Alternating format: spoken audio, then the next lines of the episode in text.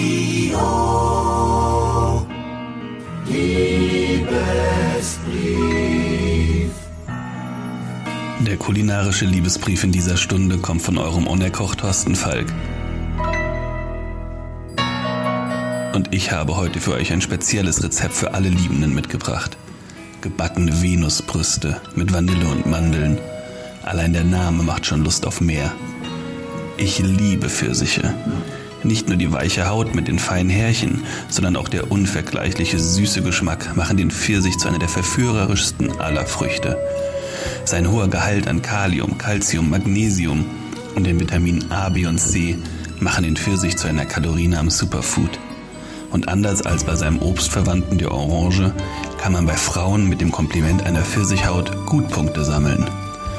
Eine meiner Lieblingspfirsichsorten nennt sich Teton de Venus die Venusbrust oder eigentlich wörtlich Nippel der Venus. Zufall? Ich glaube kaum. Eine uralte, mittelgroße Sorte mit sehr saftigem, umschmelzenden Fruchtfleisch. Die Venus war die römische Göttin der Liebe, des erotischen Verlangens und der Schönheit.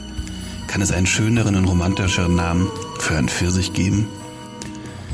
Die Pfirsiche halbieren und den Stein entfernen. Dann die Pfirsiche mit der Schnittfläche nach unten in einer heißen Grillpfanne ein schönes Branding verpassen. Die Pfirsiche wenden und die gebrandete Schnittfläche mit Zucker bestreuen und im vorgeheizten Ofen bei etwa 10 Minuten karamellisieren. In der Zwischenzeit etwas Joghurt mit Mascarpone, dem Mark einer Vanilleschote und einem Klecks Honig anrühren. Vanillin, der Duftstoff der Vanille, hat eine ähnlich chemische Zusammensetzung wie die natürlichen Sexuallockstoffe des Menschen, die Pheromone. Schon im alten Mexiko rieben sich die Frauen mit Vanilleschoten ein, um die Männer zu betören. Und noch heute benutzt die Parfümindustrie diesen Umstand und verwendet Vanilleduft in zahlreichen Parfums, Ölen und Lotionen.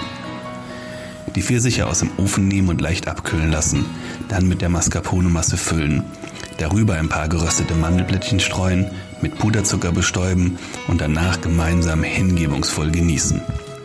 Dazu empfehle ich ein Gläschen Bellini, also ein Glas Champagner mit Pfirsichmark. Dieser Cocktail stammt aus Harry's Bar in Venedig und gilt dort seit 1948 als einer der Signature Drinks der Bar. Champagner erfüllt die Sehnsucht nach Exklusivität und etwas Besonderem. Die prickelnde Kohlensäure sensibilisiert die Nerven im Mundraum und auf der Zunge. Und der Alkohol wirkt enthemmend.